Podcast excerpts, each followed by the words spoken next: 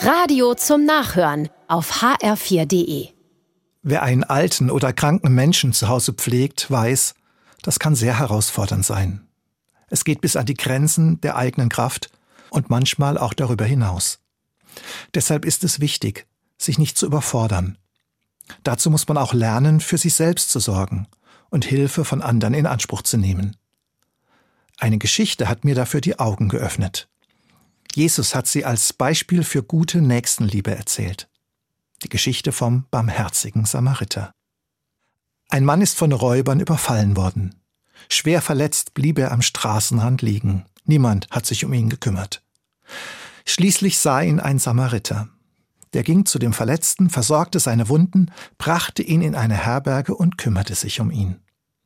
Am nächsten Tag musste der Samariter weiter. Er gab dem Wirt Geld und sagte, Sorge für ihn, und wenn du mehr brauchst, will ich es dir bezahlen, wenn ich wiederkomme. Der barmherzige Samariter ließ sich von der Not des anderen berühren, aber nicht aufzehren. Er hat den Verletzten erst versorgt, konnte ihn dann aber in andere helfende Hände abgeben. Er hat sich selbst angestrengt, aber nicht aufgeopfert. Der barmherzige Samariter hat, wie ich finde, eine gute Balance gefunden. Er hat für den Überfallenen gesorgt, wusste aber auch für sich selbst zu sorgen. Er hat seine Grenzen beachtet. Darin ist er mir ein Vorbild. Ich muss mit dem, was mir das Leben zumutet, nicht alleine fertig werden.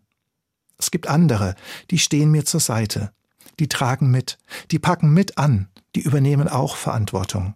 Ich brauche die Hilfe der anderen und darf sie zulassen. Ich darf und muss auch an mich selbst denken. Nur so kann Nächstenliebe auf Dauer wirksam sein.